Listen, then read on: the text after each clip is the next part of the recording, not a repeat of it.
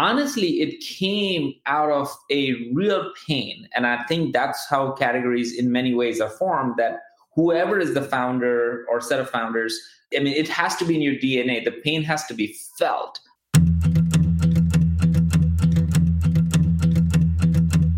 I'm your host, Dave Knox, and this is Predicting the Turn, a show that helps business leaders meet their industry's inevitable disruption head on.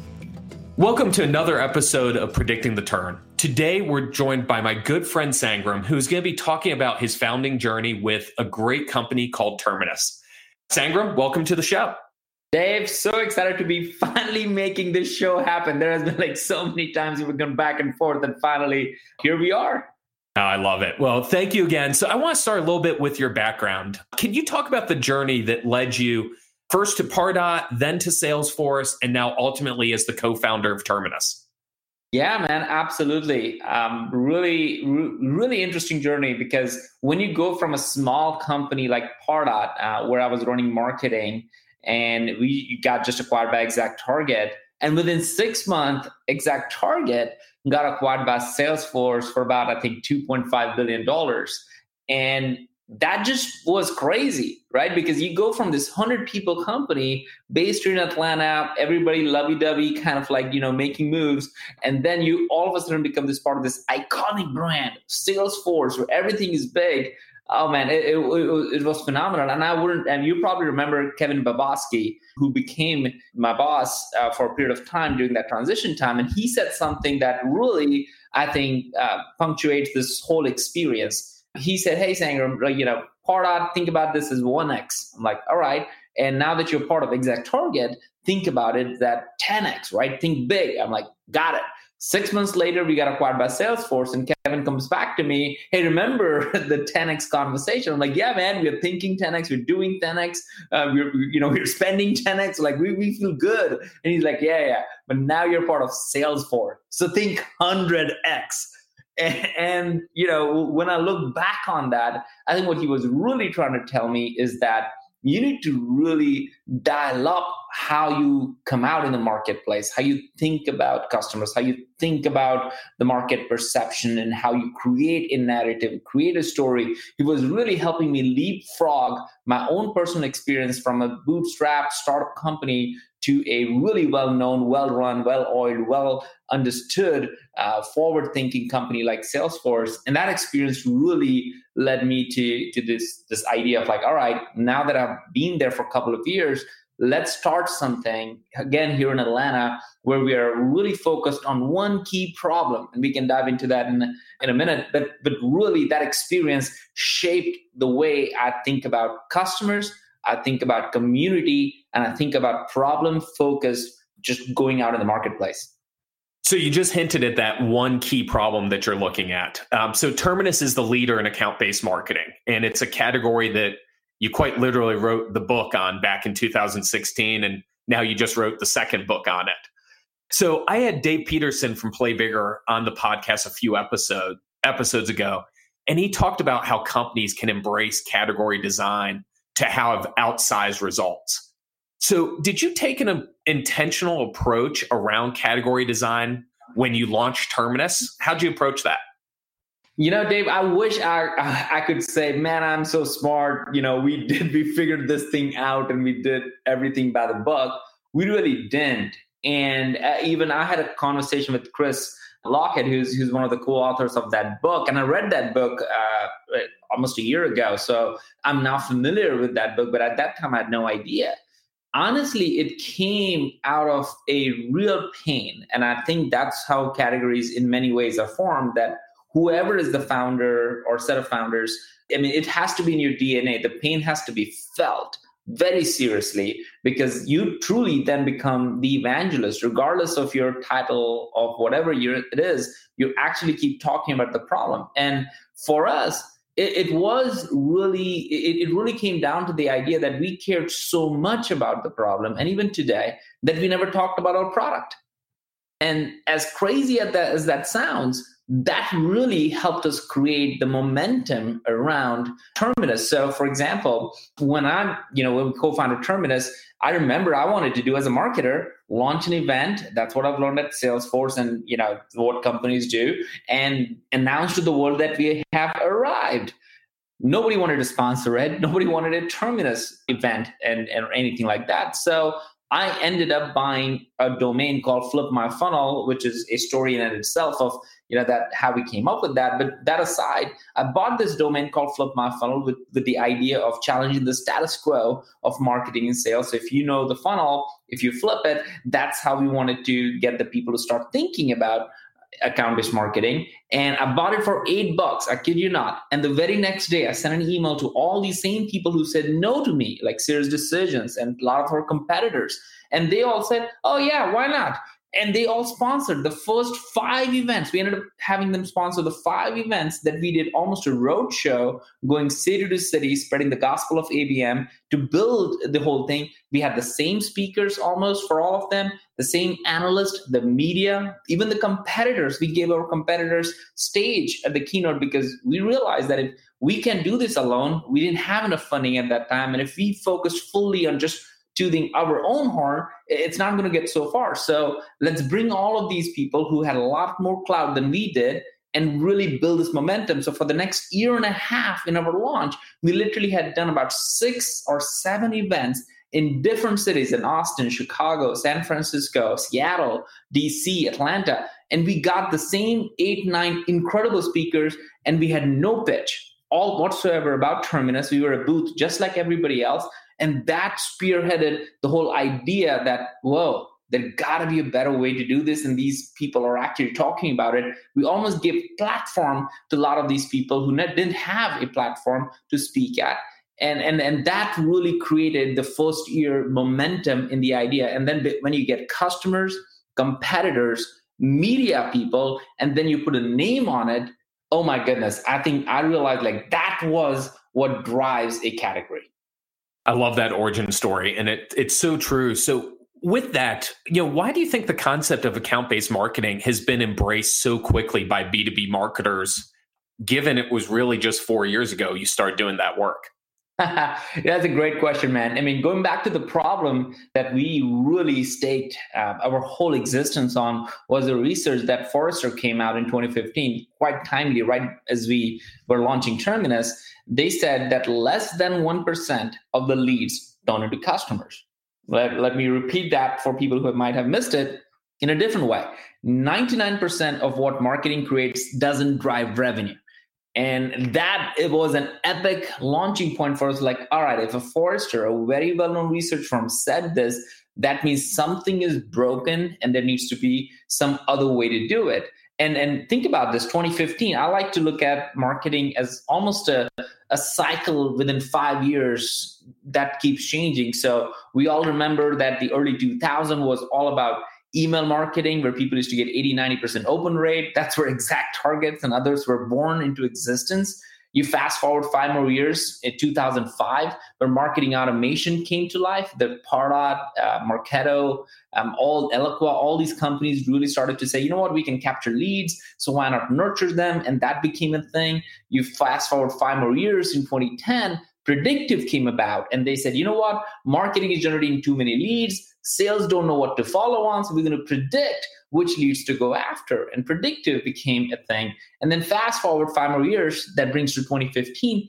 ABM came to life. And ABM, as you know, it's a strategy. It's not a tool like email marketing automation or predictive. It actually is a strategy. And we were solving the same old age old problem of trying to get in front of the right people in the right format at the right time. So we've never solved this problem with all these technologies. We just created faster, more scalable ways to do marketing and sales, but we never really truly solved the problem. So when ABM came about in 2015, Dave, I believe that people were already subconsciously thinking that oh my goodness, marketing automation has already been there almost for a decade and nothing has really changed. All we're doing is mass marketing and all we're doing is creating more and more leads and we're having less and less success in driving true customers, true journeys. There has to be a better way. So I think we by luck or chance, however you want to put it, we were at the right place at the right time talking about this because it has been there has been a lack of innovation in the strategy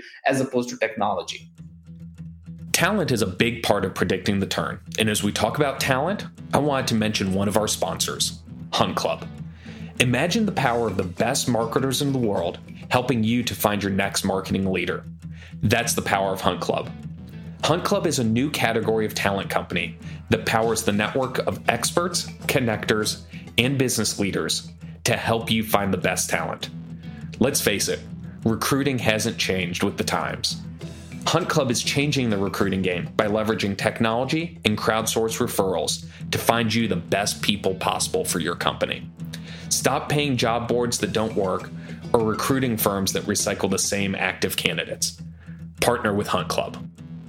So, continuing that journey, after three years as the, the CMO for Terminus, you switched to the title of Chief Evangelist for the company.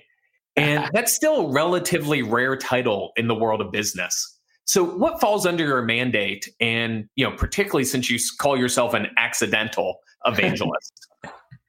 oh man, that you know that is that is a journey in and itself. Um, I realized in the very early days um, that the two or three years that I was really up, like all full on operations, right? And as you know, as a founder, you're kind of wearing multiple hats anyway.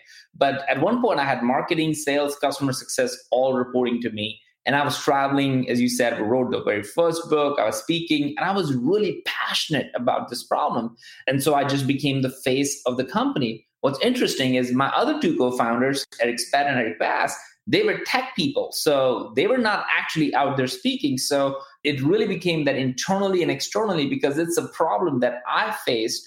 I just automatically just just by my own pain and passion became the face of the company. And that drove me into a lot more activities than I ever uh, imagined to be part of.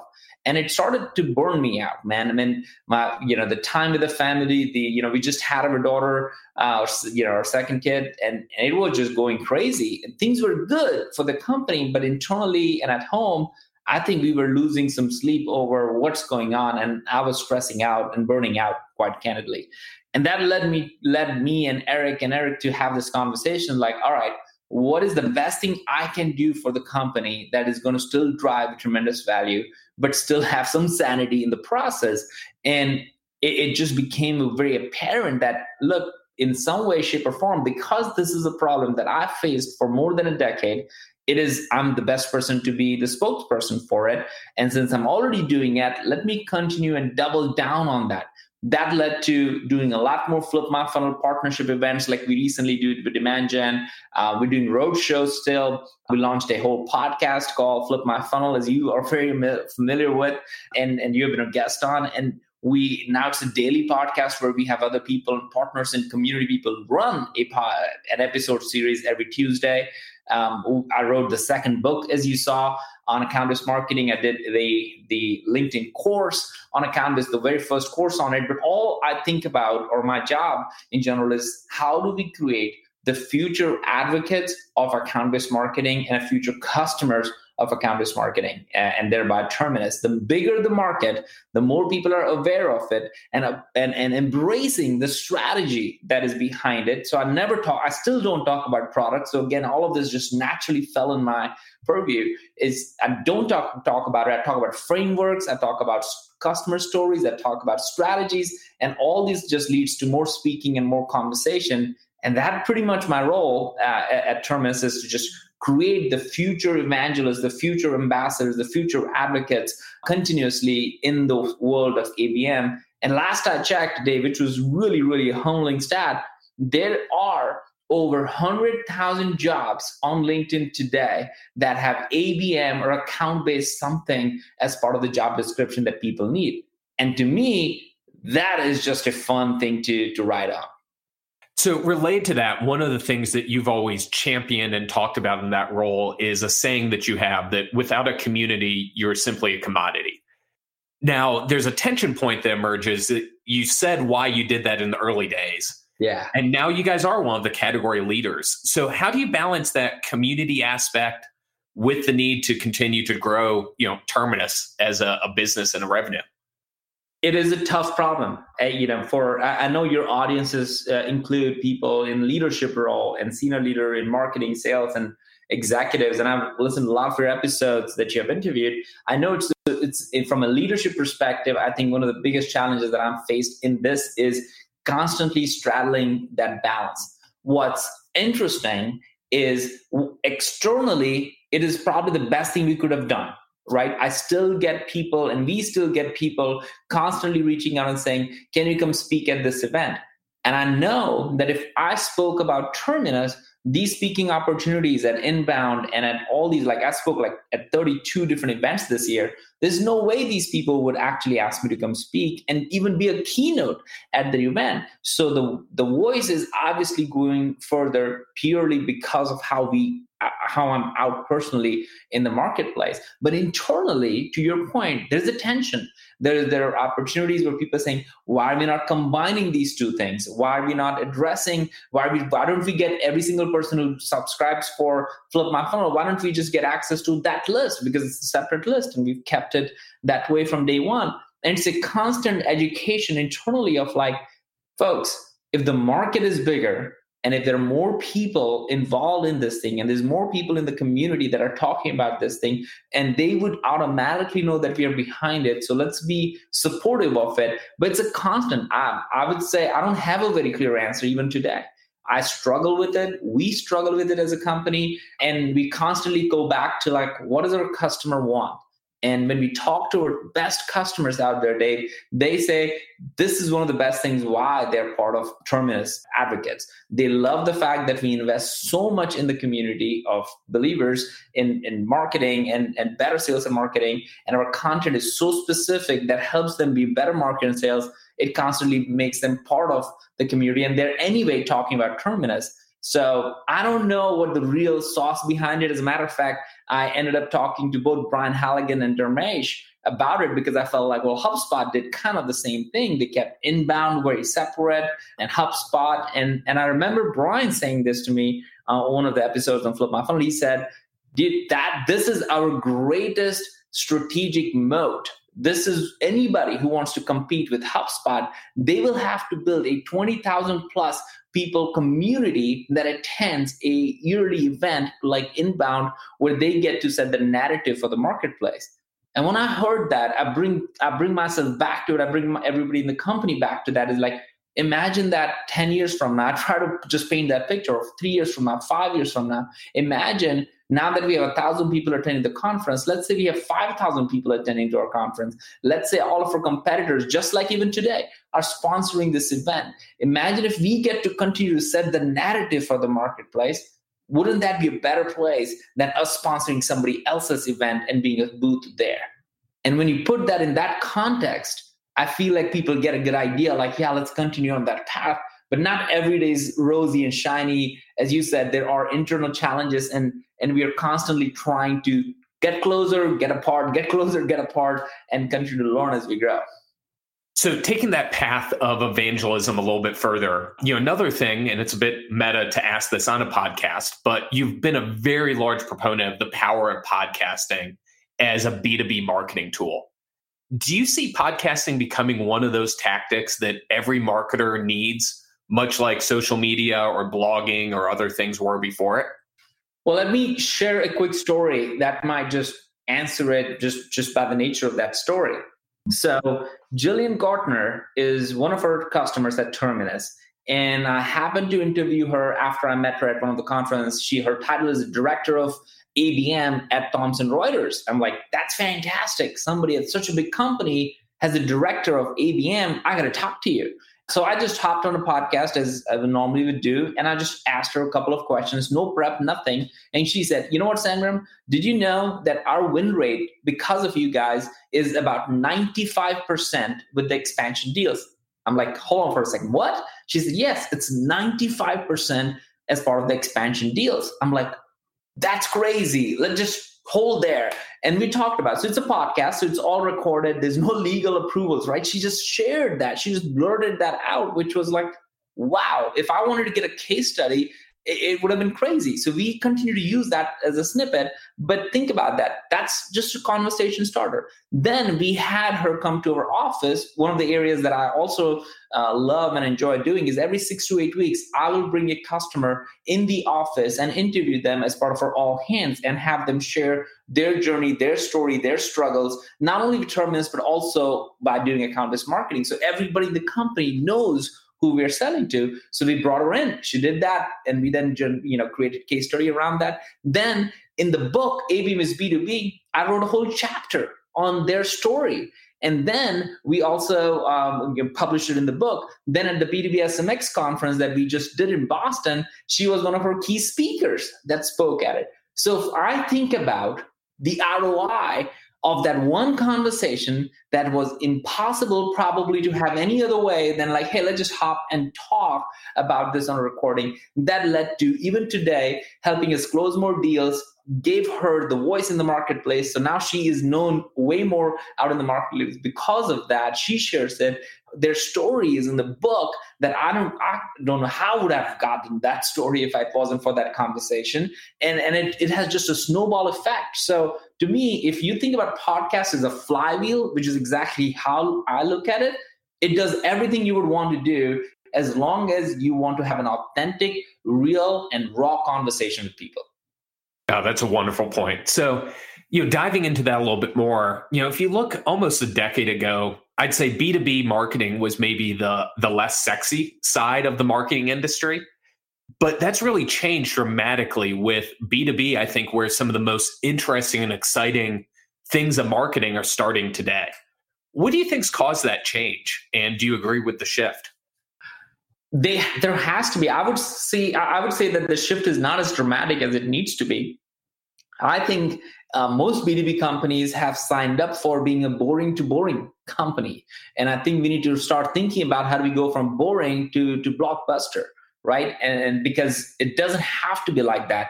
Uh, just as I shared a case study as an example, very few people believe in case studies. So my challenge would be like, find another way. So when you hear a raw conversation on a podcast it's an audio recording, all of a sudden people tune into that. They feel it, they get it, they can hear the emotions, they can hear the truth in it. It's not a completely scripted, formed, well recorded video. So the more raw, the more authentic, the more real, the more kind of almost like make mistakes you do, people start to recognize that, oh, there's a human behind this brand.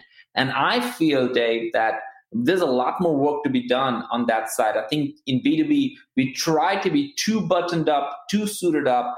And the reality is right behind that is a real person who's trying to solve a real problem. And we are we're, we're kind of almost layering them with all these different clothes as opposed to let's just be open and out there and share exactly what's happening. So I think the shift is happening I would argue that the shift is not happening as fast as possible, and therefore companies like Drift or Terminus or Gainsight or HubSpot or Salesforce, there are only a few companies that we all can pretty much count on our fingers that are totally kind of owning the airways and the narratives in the marketplace, and others are still creating data sheets and videos that are fully decorated with all their logos. So I, I feel like the shift is happening, but it's not as fast as I think what you and I might like to see.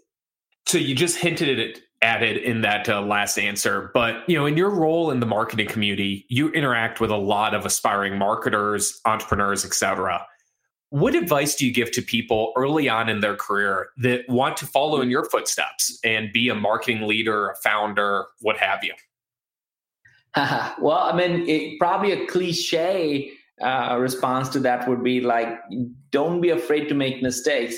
But maybe the way I I put out there, I actually put it out there uh, recently on LinkedIn, is that the hardest job in in sales or in SaaS is actually of an SDR. So build relationship with your sales team. If you're a marketer listening to this, the number one thing you need to be doing is building a relationship with your sales team not trying to create a blog, not trying to create content, but actually your sales team so you get to know. If you are uh, if you're in sales today and listening to this, I think the first thing you need to know is that who's your customer and what do they really really like what they really want like listen I, i'm so grateful for softwares like gong and zoom and others where you can just listen to these recordings of customers and onboarding of them or uh, failed calls and all those things so you get to know what it looks like so i would say learning is by far the most undervalued underrated asset that i feel a lot of new people who are coming into it are not even concerned. They feel like, oh, I'm just going to go jump in the job and start doing whatever other people tell me to do. And that's just a wrong approach. I feel like you need to go and do what others are telling you because you're new. But man, there's so much that you can learn just by listening and observing and hearing the calls and sitting down together. And if that's not what you're doing and you're just following instructions, you will fall into one of those statistics that companies have where say, oh, we don't use 80% of the content marketing creates, or we don't trust what marketing leads they give. All these conversations are happening because we haven't spent enough time to build trust in the organization. So I feel like learn, build that trust first, and then go create content or whatever you need to do. So that's a great piece of advice. And it's one that, you know, you have this mindset of continuous beta and always improving yourself, looking around, etc. Uh, beyond stuff like, you know, listening to the calls and doing that out, uh, all those others, what other ways do you think somebody can kind of have that same mindset of improving themselves and improving their their company as a result? Oh, I mean, tons, man. I think one of the things that I subscribe to, and I love this idea of continuous beta because I think that's that's like the reflective of where things are moving. So LinkedIn, as an example, I started to fo- focus on. There was a time where I stopped writing. I stopped creating content. I stopped doing anything because I was like running the team, right?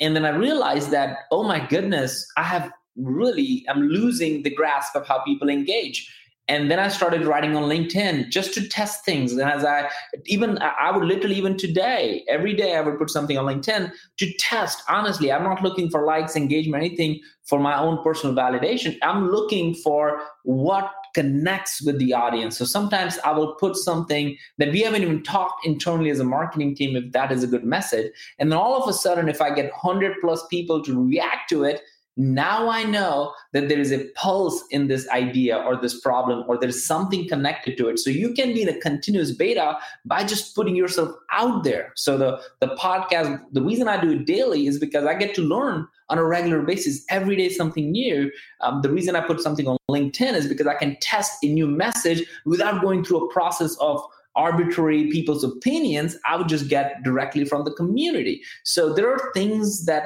that i think we need to do uh, continuously by putting ourselves out there. That is the only way to learn as opposed to just sitting behind a desk and approving or denying some request or just having commentary. So i feel the idea of continuous beta is not just looking at things that others are doing it's actually doing it yourself and testing it what's what's out there Awesome. Well, I think that is a perfect place to end on. So I really appreciate you taking the time as always. I always leave a conversation with you learning something new. So thank you, Sangram.